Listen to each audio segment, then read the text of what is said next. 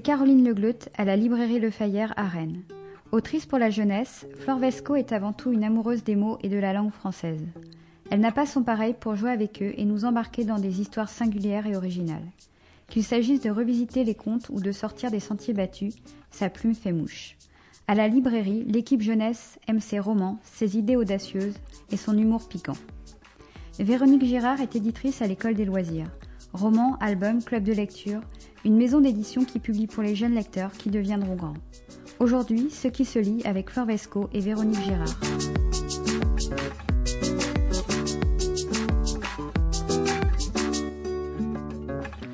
Bonjour et bienvenue dans Ce qui se lit, le podcast de la librairie Le Fayère à Rennes réalisé par Arnaud Vasmer, des entretiens durant lesquels nous vous proposons d'entendre une autrice et son éditrice, aujourd'hui avec des contes qui sont revisités avec une certaine gourmandise et c'est ce que vous nous proposez Flore Vesco. Bonjour. Bonjour.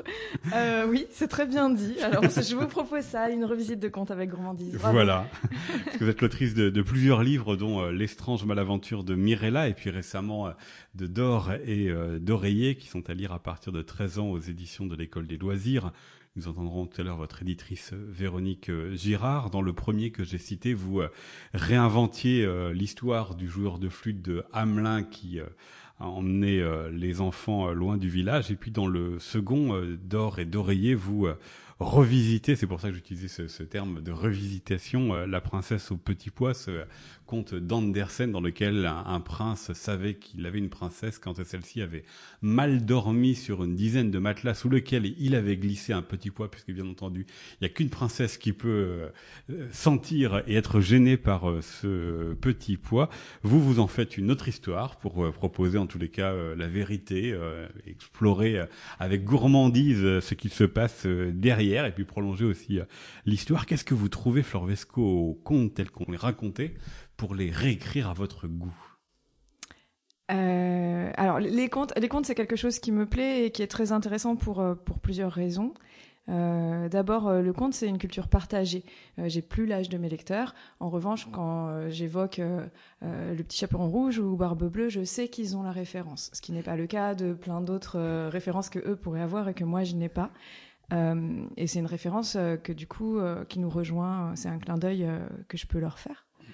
Euh, L'autre chose euh, vraiment très intéressante des contes, c'est que euh, vous avez parlé de, de réécriture, revisitage, et c'est exactement ça. Le conte, c'est une matière souple, en fait, qui se prête très très bien à la réappropriation.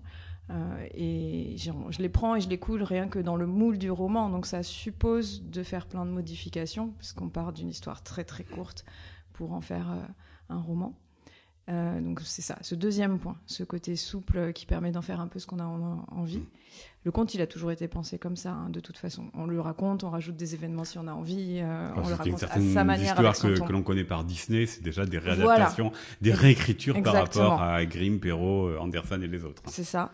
Et le dernier point hyper intéressant du conte, c'est qu'un conte... Euh, c'est un iceberg. Euh, le haut, c'est vraiment euh, l'histoire qu'on connaît tous, mais en fait, il y a plein, plein, plein de latence dans un conte. Il y a beaucoup plus que, que l'histoire euh, qui est racontée. Alors, on connaît bien évidemment, par exemple, toutes les interprétations psychanalytiques des contes, mais il y a aussi tout ce qu'on a pu y mettre enfant, parce que c'est des choses qu'on nous a racontées enfant et puis qu'on a revues ensuite adulte, etc. Donc, donc le conte, il a ça, il a toute cette partie immergée. Et, euh, et, justement, précisément, dans Le joueur de flûte ou dans le conte de, de, de la princesse au petit pois, je trouvais qu'il y avait beaucoup, beaucoup de latence intéressante à exploiter. Qu'est-ce qu'il doit y avoir quand même cependant dans un conte pour qu'il devienne euh, votre histoire? Parce que tous les contes ne vous inspirent peut-être pas de la même manière. Non. Et justement, c'est là où ça va jouer sur euh, lesquels m'ont marqué dans mon enfance. Euh, euh, moi, j'avais découvert le joueur de flûte d'Amelin dans sa version noire, avec la fin où, tous les enfants sont noyés dans la rivière. Euh, et je trouvais ça euh, enfin, aberrant. Ils ont rien fait, ces braves enfants. Donc ça m'avait énormément marqué.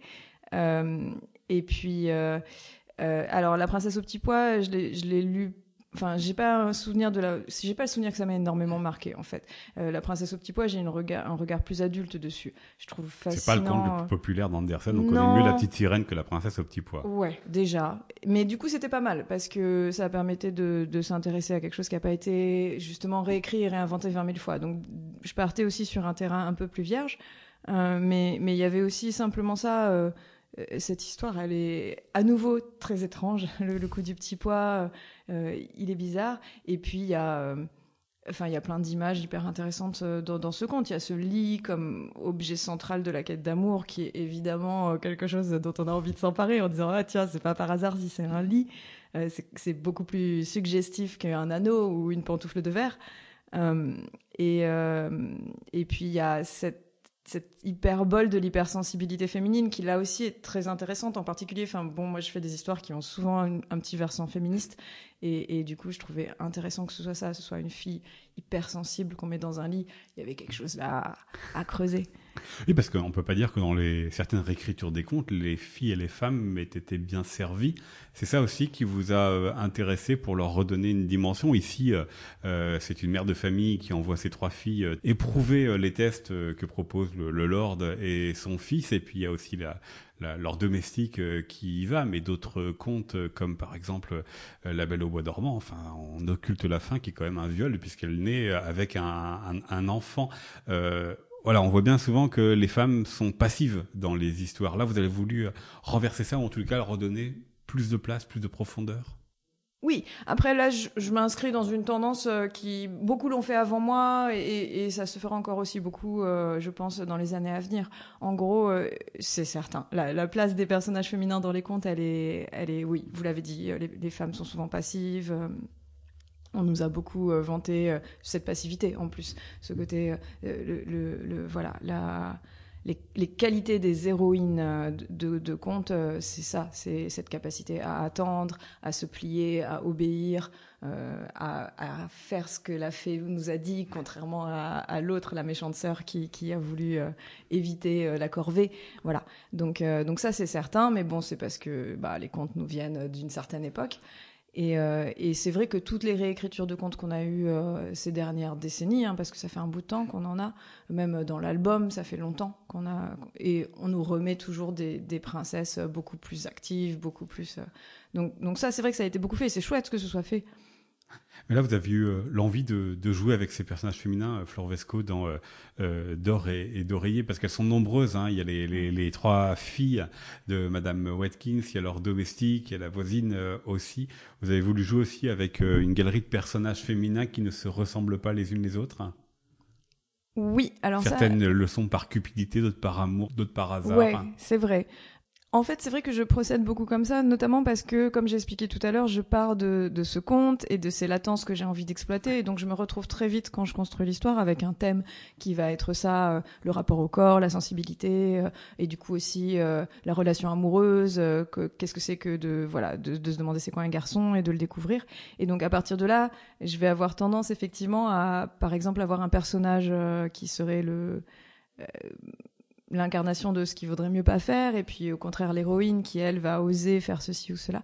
Donc c'est vrai que je me retrouve avec euh, ensuite un panel de personnages qui incarnent différentes euh, euh, réactions à tel ou tel challenge, thème, etc.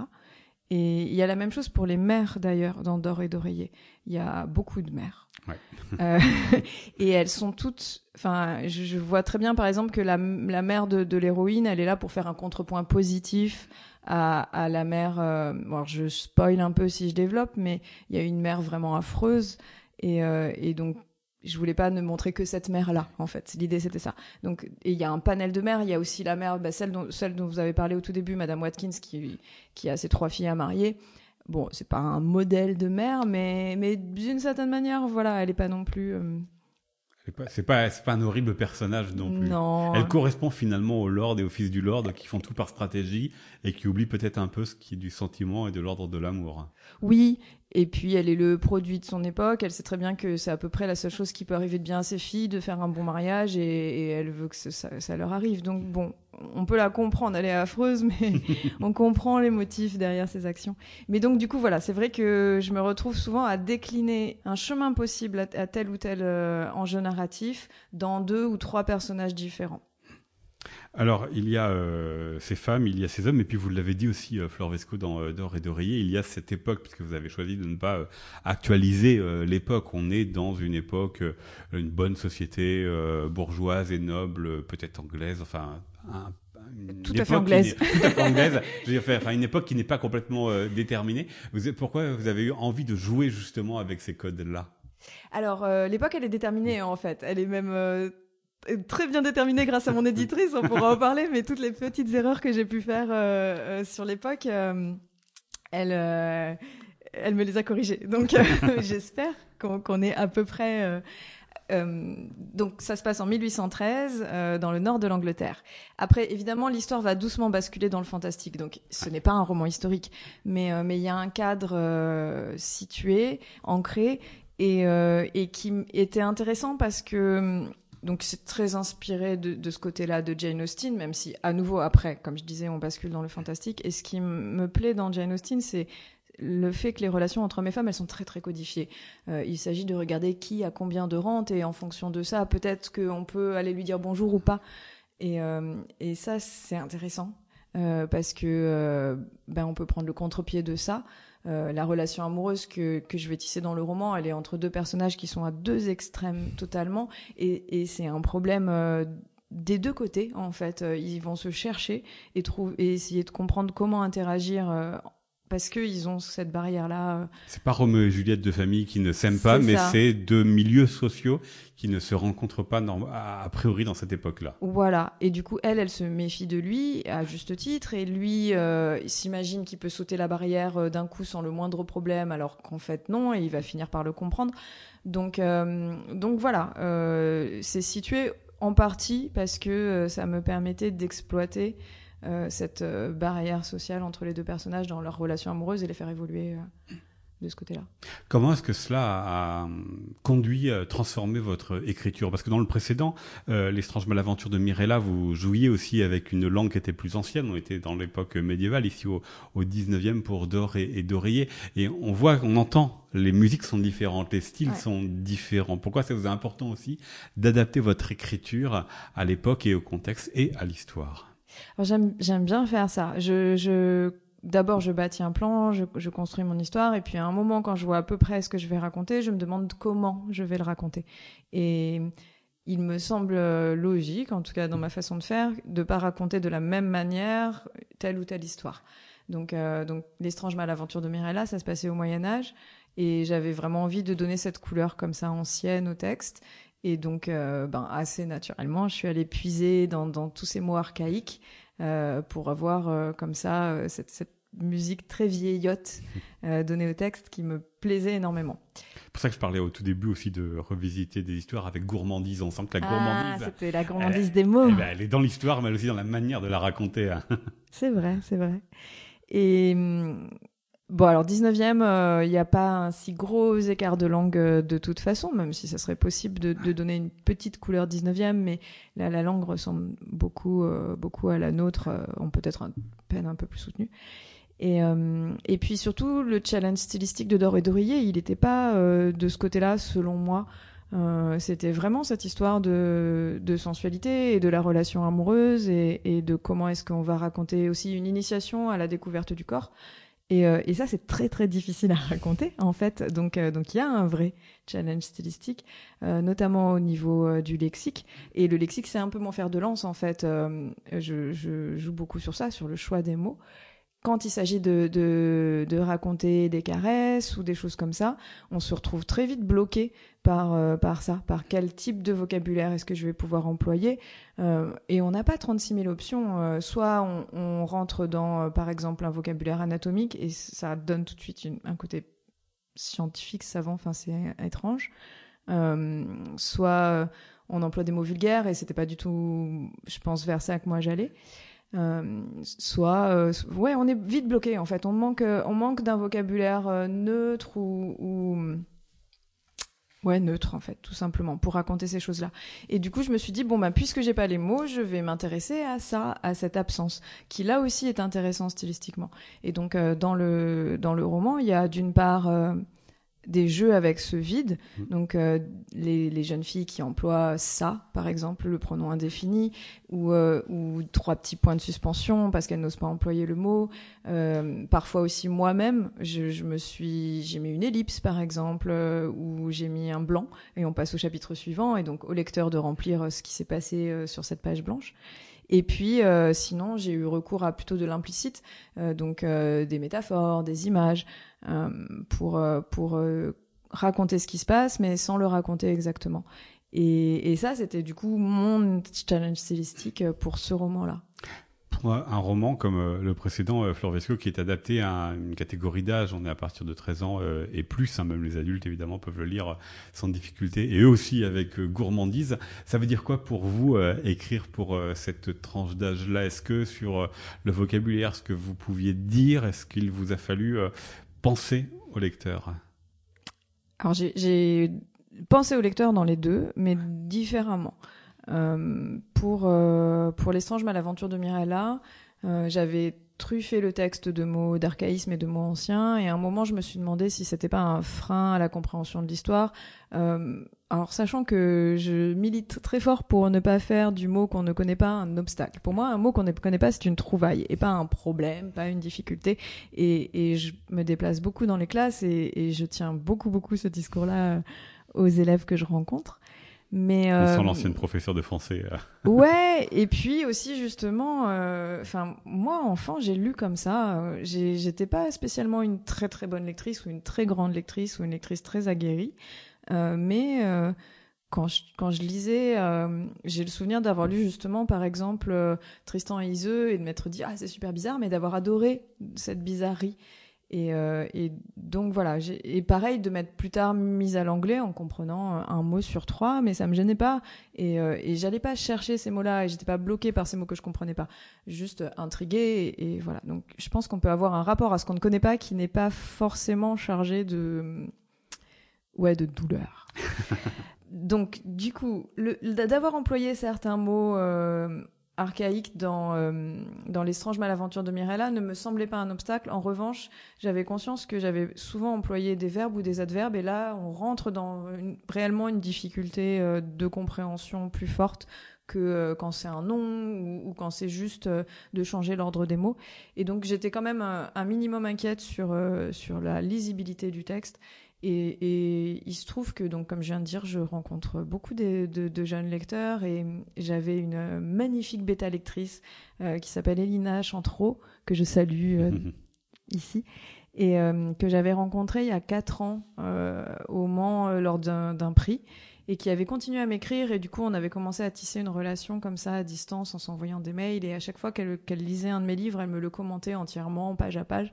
Et donc je me suis dit Elina qui maintenant est en troisième me fera ce travail merveilleusement bien. Et donc elle m'avait euh, ouais euh, je lui avais envoyé le manuscrit et je lui avais juste demandé de me surligner à chaque fois qu'elle comprenait pas. Pour l'étrange malaventure de Mirella, je me suis inquiétée du lectorat, mais vraiment de ce côté-là, du côté du lexique euh, ancien. Pour D'or et d'oreiller, c'est vraiment autre chose. Je me suis à un moment posé la question de jusqu'où est-ce qu'on pouvait aller dans ce qu'on raconte selon l'âge du lecteur. Sauf que, en gros, je me suis posé cette question très tôt, à un moment où j'avais pas encore choisi qu'est-ce que je raconterais exactement et comment je le raconterais. Et donc je me suis dit, si je me pose cette question maintenant, je vais m'auto-censurer ou me mettre des barrières, alors que le but c'est de raconter la meilleure histoire possible en fonction de ce ce vers quoi je veux aller. Du coup, je me suis dit, je mets cette question de côté, je ne m'en préoccupe pas, je cherche ce qui narrativement euh, est nécessaire de raconter pour que l'histoire se tienne, et si au final euh, l'histoire le produit fini est par exemple très cru, ben ça sera peut-être pour de l'adulte ou peut-être n'importe. Mais pour le moment, je ne me préoccupe que de raconter moi mon histoire au mieux avec mes capacités et ensuite je regarderai euh, le produit fini pour qui il est. Et il se trouve que très vite, je suis arrivée à cette impossibilité lexicale, à ce choix de l'implicite et de, de la métaphore. Et du coup, quand j'ai regardé le produit fini, je me suis dit, ben en fait, euh, d'une part, c'est une initiation, euh, parce que c'est ça que j'avais envie de raconter.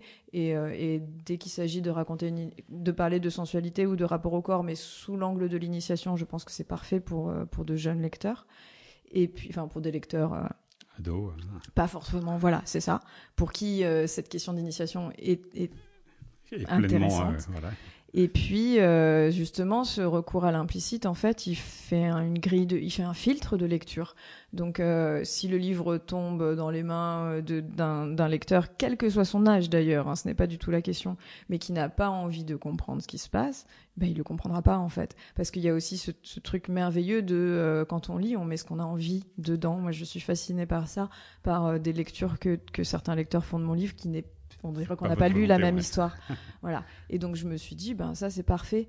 Euh, chacun y comprendra ce qu'il a envie en fonction de, de son état, euh, voilà, de, de, de ce à quoi il est prêt euh, à entendre.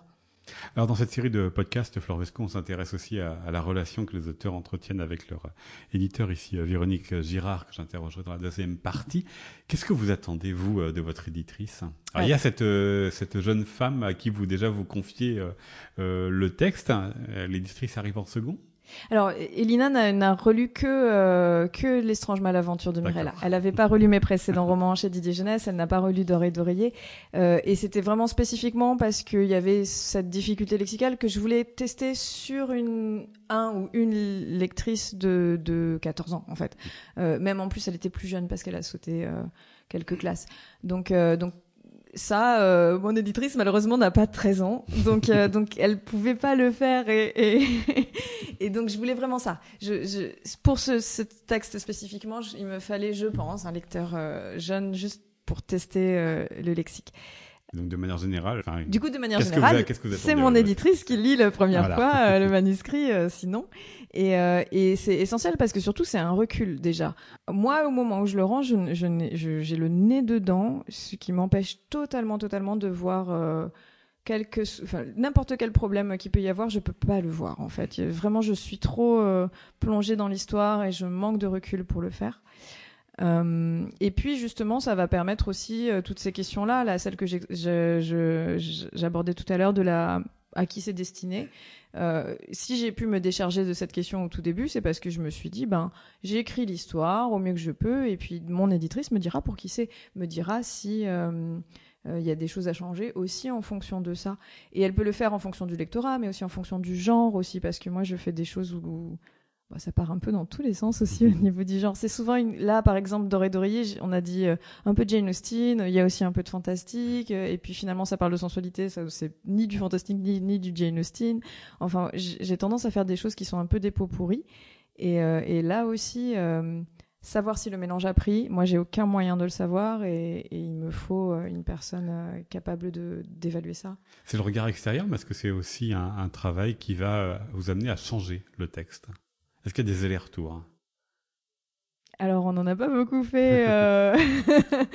bon, euh, en l'occurrence, même avec mes précédents romans, bon, je fais partie de ce, ce cas bizarre où moi, j'ai pas eu à encore à retravailler un texte euh, en termes de. J'ai jamais eu à changer des épisodes. Euh, voilà. Le jour où il faudra le faire, euh, ça va être du boulot pour moi, ce que j'ai jamais fait. Mais euh, moi, la première page, il faut souvent la reprendre. Voilà. Je, j'ai du mal à rentrer immédiatement dans l'histoire ou voilà. Donc, euh, donc j'ai très souvent réécrit, même à chaque fois, je crois. Je pense que j'ai presque toujours eu dû reprendre la première page. Ça, c'est une constante. Je suis nulle pour trouver le titre aussi. Euh, voilà, il y a quelques trucs comme ça où, où je me décharge beaucoup sur le travail éditorial qui sera fait après. Mais, euh, mais c'est vrai que j'ai jamais eu à remanier une histoire pour le moment. Alors, vous touchez du voilà. D'ores et d'oreiller euh, n'est pas le premier livre que vous publiez à l'école des loisirs. Pourquoi est-ce euh, notamment à cet éditeur que vous avez envoyé euh, quelques-uns de vos textes euh, alors en fait, euh, mon tout premier éditeur c'est Didier Jeunesse parce qu'en fait bah, c'était les seuls qui m'avaient répondu positivement quand j'inondais la France de manuscrits par la poste. Et, euh, et ensuite, euh, Véronique Girard, mon éditrice à l'école des loisirs, euh, est venue me voir. Et, j'ai trouvé qu'elle avait très très bien compris mes livres. j'ai trouvé aussi, elle m'a recommandé des livres que j'ai trouvé merveilleux après coup. Donc je me suis dit, c'est difficile en fait de trouver ça. Ça a l'air très anodin en fait, ce que je viens de pointer, ça. Mais c'est difficile de trouver cette concordance de lecture. Je sais pas si j'ai bien les mots pour l'exprimer, mais je sais pas comment dire.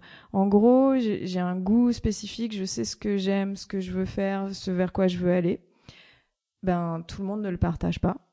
Et quand je rends mon manuscrit, il faut que la personne, je crois, elle ait ce même goût parce que peut-être que ce vers quoi je vais aller, j'y suis pas arrivée à 100%. Et il faut qu'elle aussi, elle puisse le voir pour pouvoir me, me dire exactement ceci ou cela. Euh, et pour ça, il faut trouver une personne qui a euh, ça, cette concordance dans, dans le goût. Et il m'a semblé que Véronique Girard l'avait. D'où euh, d'où mon passage à l'école des loisirs. Voilà, mais est-ce que ça veut dire aussi que vous êtes une lectrice de l'école des loisirs? Est-ce que ça ah veut oui, dire aussi que, voilà, que vous, vous, avez eu l'impression d'entrer dans une maison d'édition qui vous nourrit aussi hein?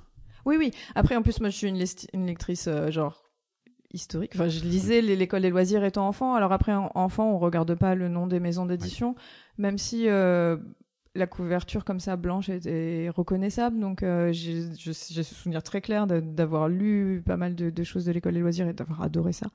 Donc, euh, donc oui, oui, complètement. On peut retrouver donc notamment votre dernier livre en date d'or et d'oreiller paru donc dans la collection Medium Plus de l'école des loisirs dont va nous parler dans un instant votre éditrice Véronique Girard. Flore Vesco, merci à vous. Merci.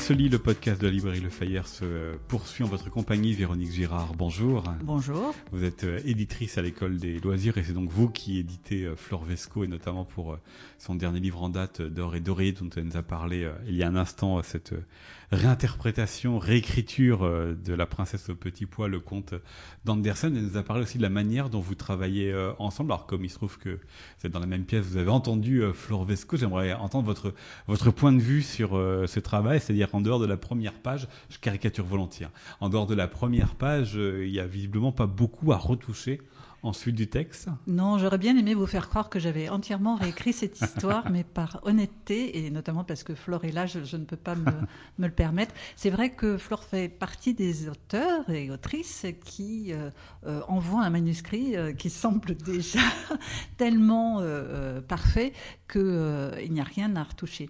ça tient aussi au fait que l'intrigue elle-même est extrêmement bien structurée, les épisodes s'enchaînent clairement, etc. Donc euh, ça incite à avoir une lecture au premier degré, c'est-à-dire que je suis embarquée dans une histoire, j'ai juste envie de tourner les pages. Après, je suis quand même éditrice, sinon je ne serais pas là. Donc euh, il y a quand même un dédoublement de la personnalité qui me permet de remarquer que de temps en temps, il y aurait peut-être un petit truc à couper, un petit truc de traviole, mais franchement pas grand-chose. Du, détail alors. Voilà, du détail.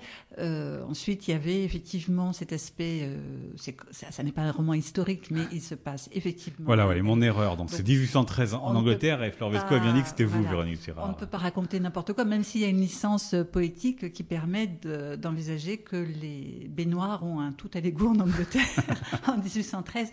Bon, euh, moi, je me suis de toute façon, les Anglais étaient très en avance euh, en matière de propreté. Non, euh, la, la, la, seule chose qui nous est donnée du fil à retordre, enfin, quand je dis nous, euh, je veux dire que moi, je pose euh, la question, je, je, soumets un problème et Flore, c'est à Flore d'y répondre. Donc, c'était pas un très gros fil à retordre. C'était dans le dans le prologue, effectivement, ce, ce fameux début qui était okay, à la fois. Alors, juste pour les auditeurs qui n'ont pas encore lu, c'est pas tout à fait l'histoire. C'est l'histoire avant l'histoire, le début et la fin. Voilà. C'est une personne qui va raconter l'histoire que l'on va suivre voilà. ensuite.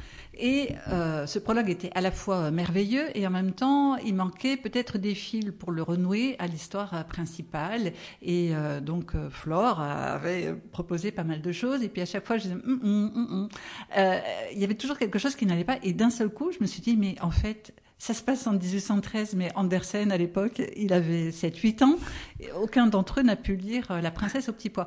Et euh, c'était juste un, un, petit détail, hein, ouais. du chipotage, mais quand même. Euh, et c'est comme ça que Flore a imaginé que euh, toute cette histoire est racontée euh, par euh, une mère à sa fille, mais elle le tient elle-même de sa, sa, propre mère. Et on renoue comme ça, c'était formidable, parce qu'on renouait comme ça avec le conte qui par définition, se transmet de génération en génération et d'adulte à enfant, d'enfant, etc. Euh... Par l'oralité, effectivement. Voilà. Mais je reviens sur ces, cette précision euh, géographique et historique 1813 en Angleterre. Pourquoi? Cette année-là aussi précise Alors, je peux répondre même si c'est pas moi qui. euh, en, en, fait, c'est l'année de la parution d'Orgueil et Préjugés de, de Jane Austen. Euh, c'est euh, une période assez tranquille dans ce village d'Angleterre, donc ça permettait aussi à Flore de se concentrer sur ce drame qui se nouait sur un petit coin, un petit village trempé par la pluie, sans avoir besoin de se référer à la grande histoire. voilà. Hmm. Alors, ce que nous disait aussi euh, Flor Vesco tout à l'heure, c'était la question du, du, vocabulaire et la question de la sensualité. Jusqu'où aller, jusqu'où laisser l'imaginaire euh, du lecteur aller ou ne pas aller. Là, en tant qu'éditrice, euh, Véronique Girard, quelle est votre, votre fonction euh, là-dessus? Vous voulez me parler de la loi du euh, 16 Je n'allais pas jusque-là, voilà, sur la qui protège les mineurs. Je n'allais pas jusque-là, mais j'allais sur la question du, du, vocabulaire, sur la question de ce qu'on peut dire, ce qu'on peut pas dire, la question peut-être plus euh, intime du rapport du lecteur au texte.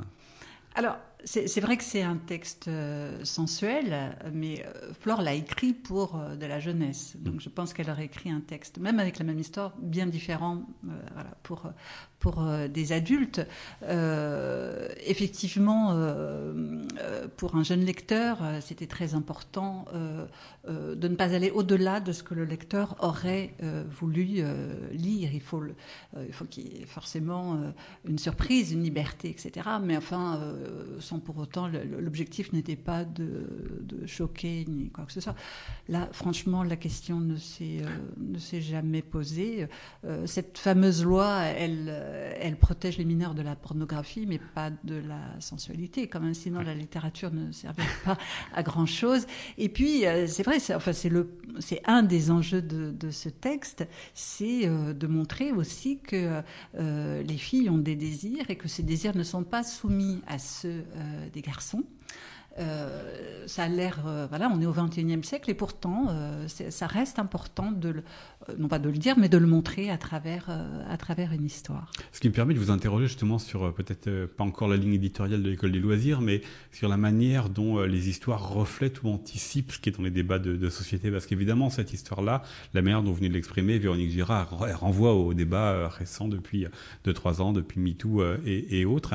Est-ce que une bonne partie de votre roman, comme ça, vous vous sentez en prise avec euh, l'actualité sans forcément que ce soit euh, frontal Oui, ce ne sont pas forcément des thématiques, mais euh, les, les, auteurs, les autrices sont forcément des, des éponges.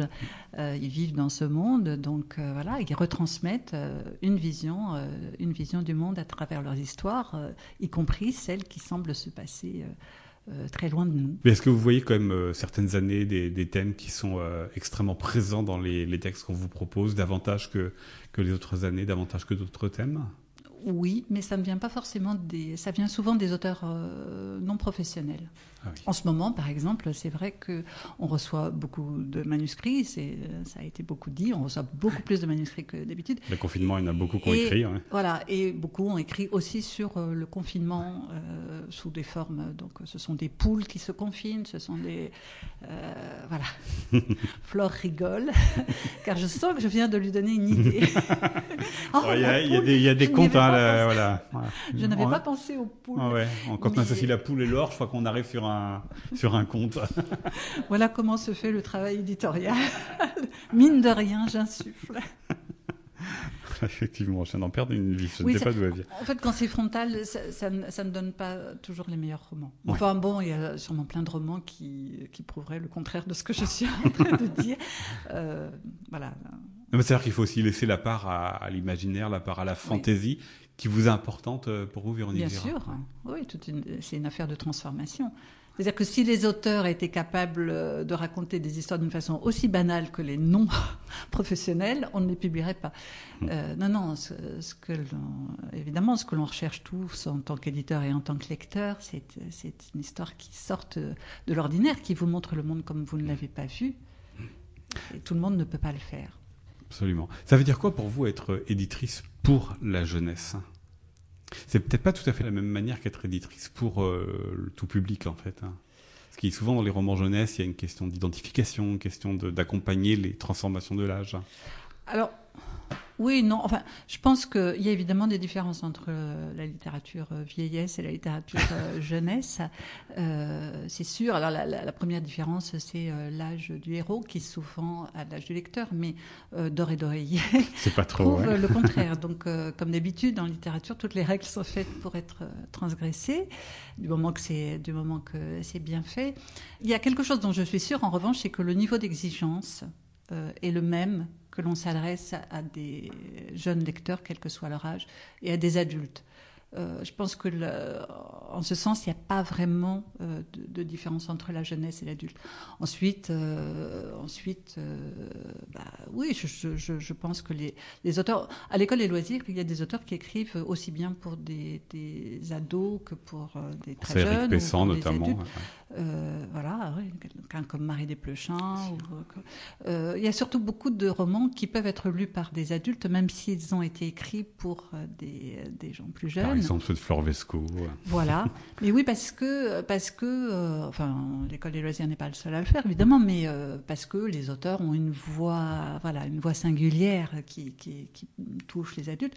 Et aussi parce que, en jeunesse, il faut bien dire qu'on on, on ne rigole pas avec l'histoire. Il faut une histoire qui soit bien ficelée, qui soit prenante, qui soit. Ça n'empêche pas de publier des romans intimistes. Euh, voilà, il peut y avoir une aventure intérieure même. Mais enfin, c'est vrai que les histoires sont peut-être plus euh, présentes. C'est un, des critères les plus importants euh, lorsque lorsque l'on publie. Flore Fesco nous a parlé tout à l'heure aussi du fait qu'elle avait publié d'abord chez euh, un autre éditeur et que c'est vous qui êtes allé euh, la chercher. En quoi elle vous semblait adaptée ou à quoi elle vous semblait être euh, une autrice qui pouvait correspondre à l'identité de la maison d'édition de l'école des loisirs? Je n'ai pas réfléchi, j'ai juste, j'ai juste lu et j'ai foncé je me suis dit, ah, mais en, jeunesse, souvent les, auteurs euh, ont plusieurs euh, éditeurs. J'ai remarqué qu'elle n'en avait qu'un et je me suis dit, il faut que l'école soit le deuxième. Et après, on arrête. Euh, non, enfin, voilà. non, non, je, plaisante. Mais voilà, donc, c'est vraiment. Je, n'ai pas réfléchi, il n'y avait pas de démarche marketing ou je ne sais quoi. Euh, c'est juste en, tant que lectrice, je me suis dit, waouh euh. Et donc je l'ai un peu pourchassée, je dois dire. Très élégamment. Jusqu'à m'apercevoir que tout simplement, euh, elle avait un site sur lequel je pouvais envoyer un message. Et donc, comme la fan de base que j'étais, j'ai envoyé voilà, ce, message et, elle a répondu. ça a marché. voilà. Comment est-ce que vous définiriez la, ligne éditoriale de la maison d'édition, euh, l'école des loisirs, ou au moins la collection dans laquelle elle est publiée, euh, Medium Plus? Alors, nous, on s'adresse à, des ados. Hein. C'est tout simple. Euh, après, euh, je pense que euh, oui, toutes les maisons d'édition ont quand même une ligne éditoriale, qu'elle soit vraiment formalisée ou pas. Nous, on cherche des, textes littéraires, c'est vrai, avec vraiment ces, voix singulières dont, je parlais, même si on n'est pas les seuls. voilà, je, je, pense que ça, c'est vraiment important. C'est quelque chose qui se remarque, qui saute un peu aux yeux. Ensuite, pendant longtemps, l'école des loisirs a publié euh, assez peu de textes imaginaires euh, de français. Il y en avait, mais euh, assez peu. Et la littérature imaginaire, c'est une, littérature qui est très codifiée. Euh, euh, ceux qui ne font que ça, euh, et les lecteurs, enfin ça n'est pas du tout une critique, hein, les lecteurs recherchent ça, veulent retrouver un certain type de héros vivant un certain type d'épreuves. voilà, tout est pas, pas déjà écrit, mais il faut que ça corresponde. Et comme nous ne sommes pas spécialistes à l'école des loisirs de cette de littérature imaginaire, on cherche au contraire ce qui va défier dans le roman de Flore, euh, on découvre de multiples influences et euh, même si, euh, évidemment, ça répond à des codes, il y a, une, héroïne qui n'est pas en détresse, qui est suffisamment forte pour, pour surmonter des épreuves, voilà, mais comme dans plein d'histoires. Mais c'est vrai qu'il y a tellement de, de, références, tellement de façons de lire son roman on parlait de Jane Austen, mais il y a Marie Shelley, mais on peut aussi chercher dans le cinéma, on peut chercher Psychose sans révéler l'histoire. On peut euh, évidemment, euh, alors tous les contes, euh, il y avait, on a cité Andersen, mais il y a aussi les contes de Perrault, il y a aussi les contes des mille et nuits, il y a des contes d'origines diverses. donc tout ça fait, avec tout ça, elle fait quelque chose d'extrêmement personnel et qui ne ressemble à quasiment aucun autre roman imaginaire. Donc l'idée générale, voilà, c'est qu'on sorte plutôt, on fait un pas de côté par rapport à de la littérature imaginaire classique. Voilà, ça s'appelle Doré. D'Oreiller, le livre, le roman de Flore Vesco que vous publiez dans la collection Medium Plus de l'école des loisirs, Véronique Girard. Merci beaucoup à vous. Merci, merci à vous. C'était euh, Ce qui se lit, un podcast de la librairie euh, Le Fayère à Rennes, réalisé par Arnaud Vasmer. À bientôt.